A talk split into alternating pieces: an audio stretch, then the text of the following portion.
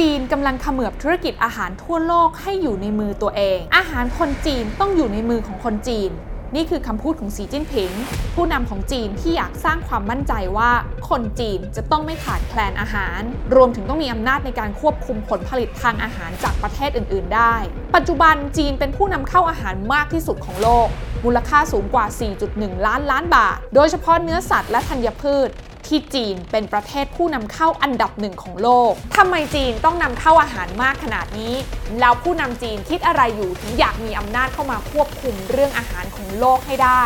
ลงทุนแมนจะเล่าให้ฟัง ชื่นชอบเนื้อหาเชิงลึกแบบนี้นะคะ ก็สามารถกดติดตามกันไว้ กดไลค์ กดแชร์ แล้วก็กด subscribe ลงทุนแมนกันไว้ได้เลยค่ะ ขอต้อนรับเข้าสู่รายการลงทุนแมนจะเล่าให้ฟัง สนับสนุนโดยแอป b ล็อกเดอยากได้ไอเดียใหม่ๆ ลองใช้ b ล็อกเด จีนนั้นต้องบอกว่ามีพื้นที่เพาะปลูกส่วนใหญ่อยู่บริเวณตอนกลาง แล้วก็ตอนเหนือของประเทศ ซึ่งก็จะติดกับฝั่งทะเลด้านตะวันออกนะคะ โดยมีพื้นที่เนี่ยประมาณ 1.4 ล้านตารางกิโลเมตร หรือคิดเป็นประมาณ 10%ของพื้นที่เพาะปลูกทั่วโลก ซึ่งก็ยังนับว่าเป็นประเทศที่มีพื้นที่สำหรับการทำเกษตรกรรมที่ใหญ่ที่สุดในโลกอีกด้วยค่ะ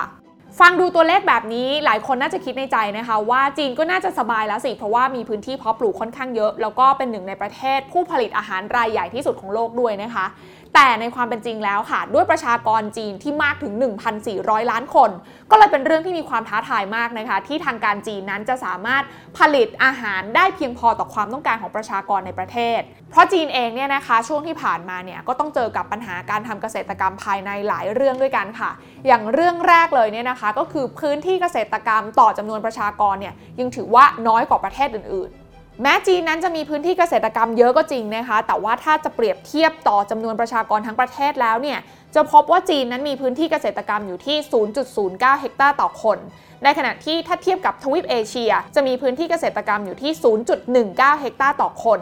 และถ้าเปรียบเทียบกันทั้งโลกแล้วเนี่ยนะคะ โลกเราเนี่ยมีพื้นที่เกษตรกรรมอยู่ที่ 0.2 เฮกตาร์ต่อคนค่ะ จะเห็นได้จากตัวเลขนี้นะคะว่าถึงแม้จีนเนี่ยเขาจะมีพื้นที่เกษตรกรรมที่ค่อนข้างใหญ่มากนะคะ แต่พอมาหารเฉลี่ยต่อหัวประชากรแล้วเนี่ยนะคะ ค่าเฉลี่ยพื้นที่เกษตรกรรมต่อประชากรของจีนนั้นยังถือว่าน้อยกว่าทวีปเอเชียและของโลกอยู่อีกมากเลยทีเดียว จึงไม่แปลกนะคะที่การผลิตอาหารในประเทศจีนเองนั้นจะไม่เพียงพอต่อความต้องการ ส่วนเรื่องต่อมาเนี่ยก็คือพื้นที่เกษตรกรรมของจีนเองเนี่ยนะคะ มีคุณภาพลดลงอย่างต่อเนื่องค่ะ ทั้งสัดส่วนการใช้ปุ๋ยและยาฆ่าแมลงที่เพิ่มสูงขึ้นอย่างต่อเนื่องนะคะ แม้ว่าจะมีการขยายระบบชลประทานเพื่อจะมารองรับนะคะ การทำเกษตรกรรมของจีนให้ดีมากยิ่งขึ้นเนี่ยแต่กลับกลายเป็นว่าผลผลิตที่ได้ออกมาจากพื้นที่เหล่านั้นเนี่ยก็ไม่ได้เพิ่มขึ้นแบบก้าวกระโดดอย่างที่ตั้งใจกันไว้ และอีกปัจจัยสำคัญที่ตามมานะคะ ก็คือคนจีนเองเนี่ยรวยขึ้นหรือว่ามีรายได้เพิ่มขึ้นค่ะ ถ้าเราลองมาดูตัวเลขกันนะคะ จะพบว่าจำนวนชนชั้นกลางของจีนในปี 2000 เนี่ยมีอยู่ประมาณ 3%ของประชากรทั้งหมดนะคะ ในขณะที่ปี 2018 ที่ผ่านมาเนี่ยจำนวนชนชั้นกลางของจีนเพิ่มขึ้นเป็น 51%ของประชากรทั้งหมดจะเห็นได้นะคะว่าภายในระยะเวลาแค่เพียง 18 ปีจำนวนชนชั้นกลางของคนจีนเนี่ยนะคะ ก้าวกระโดดขึ้นมา เป็นครึ่งหนึ่งของประชากรทั้งประเทศเลยทีเดียว เรื่องนี้นะคะก็ทำให้คนจีนเนี่ยมีการกินอาหารที่เปลี่ยนแปลงไปค่ะ จากแต่ก่อนที่เงินน้อยนะคะอาจจะกินแต่ธัญพืช พอมีเงินในกระเป๋าเยอะขึ้น ก็อยากบริโภคของที่ดีขึ้น เน้นการกินเนื้อสัตว์ กินอาหารที่แพงขึ้นนะคะ ซึ่งก็แน่นอนว่าทำให้การบริโภคต่อคนของจีนเนี่ยนะคะ สูงขึ้นตามไปด้วย และส่วนนี้เองก็เป็นอีกหนึ่งเหตุผลสำคัญนะคะ ที่ทำให้จีนนั้นตกอยู่ในสถานะที่เรียกว่าความมั่นคงทางอาหาร ถ้าดูจากตัวเลขในปัจจุบันนะคะจีนนั้นมีความมั่นคงทางอาหารเป็นอันดับที่ 33 ของโลก ตามหลังประเทศยักษ์ใหญ่อย่างสหรัฐอเมริกา เยอรมนี ญี่ปุ่น และสหราชอาณาจักร และเรื่องความมั่นคงทางอาหารที่ต่ำนี้เองค่ะ ที่ทำให้จีนนั้นจำเป็นต้องนำเข้าอาหารจากต่างประเทศเป็นจำนวนมากทุกปี โดยเฉพาะอาหารหลักอย่างข้าวถั่วเหลือง หรือเนื้อสัตว์ และรู้หรือไม่คะว่าจีนนั้นมีการนำเข้าธัญพืชมากถึง 1 ใน 3 ของผลผลิตที่นำเข้ามาทั้งหมดในทวีปเอเชียกันเลยทีเดียว พอตัวเลขเป็นแบบนี้นะคะ ก็เลยเป็นปัจจัยเร่งค่ะ ที่ทำให้ทางการจีนนั้น ต้องกระจายความเสี่ยงความมั่นคงทางอาหารของตัวเอง เพื่อรองรับเหตุการณ์ไม่คาดฝันอย่างช่วงที่ผ่านมานะคะไม่ว่าจะเป็นเรื่องของ supply chain ที่ต้องหยุดชะงักลง ความขัดแย้งเชิงภูมิรัฐศาสตร์สงครามระหว่างยูเครนรัสเซีย หรือแม้กระทั่งความไม่แน่นอนของภัยธรรมชาติ และนี่แหละค่ะก็เป็นเป็นสาเหตุสำคัญที่เราเห็นทางการจีนนั้นเร่งเข้าไปลงทุนในธุรกิจอาหารทั่วโลก โดยรัฐวิสาหกิจของจีนที่เข้ามามีบทบาทในเรื่องนี้ที่ชื่อว่า COFCO แล้ว COFCO คือใคร COFCO นั้นถูกก่อตั้งในปี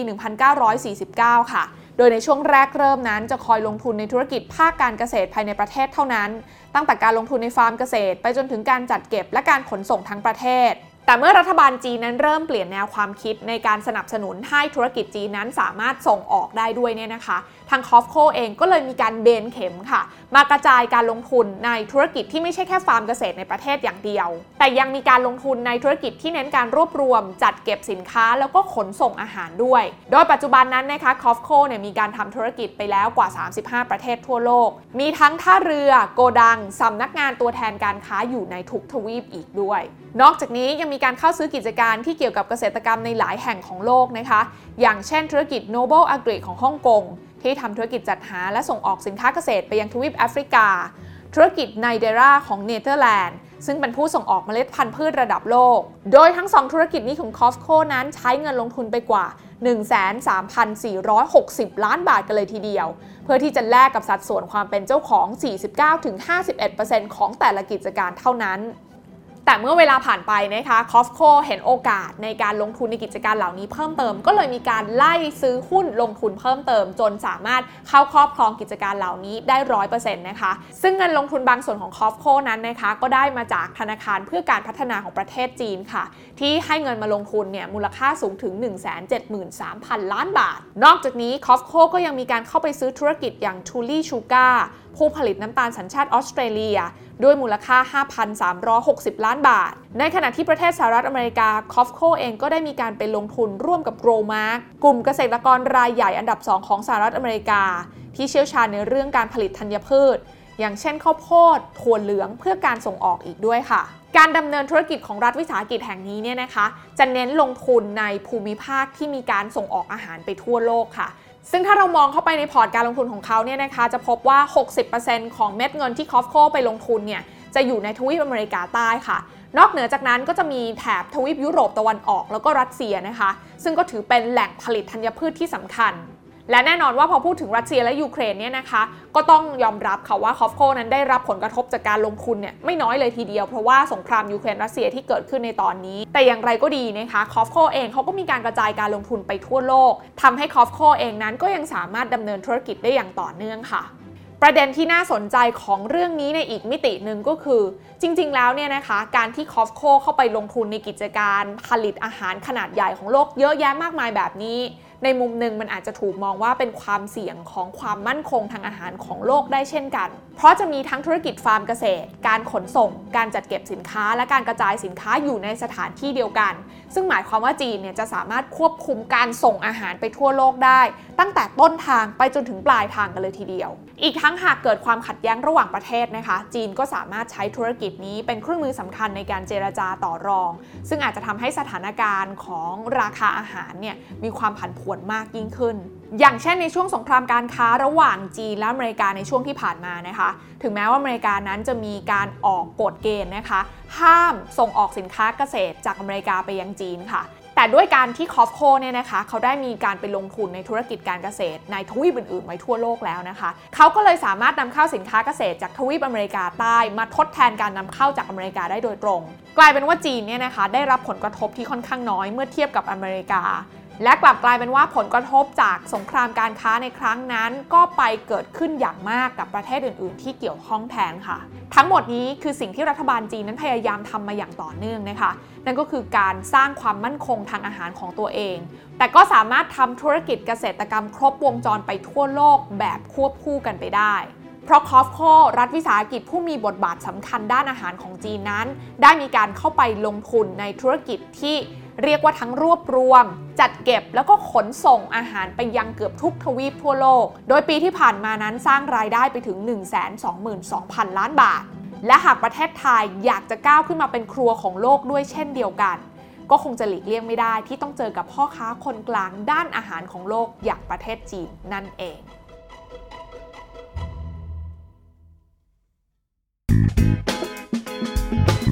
ลงทุนในความรู้ไม่มีความเสี่ยง ผู้ลงทุนควรกดติดตามลงทุนแมนได้ในทุกช่องทาง เริ่มจาก Subscribe และกดกระดิ่งช่อง YouTube ของลงทุนแมนไว้ ตอนนี้เลย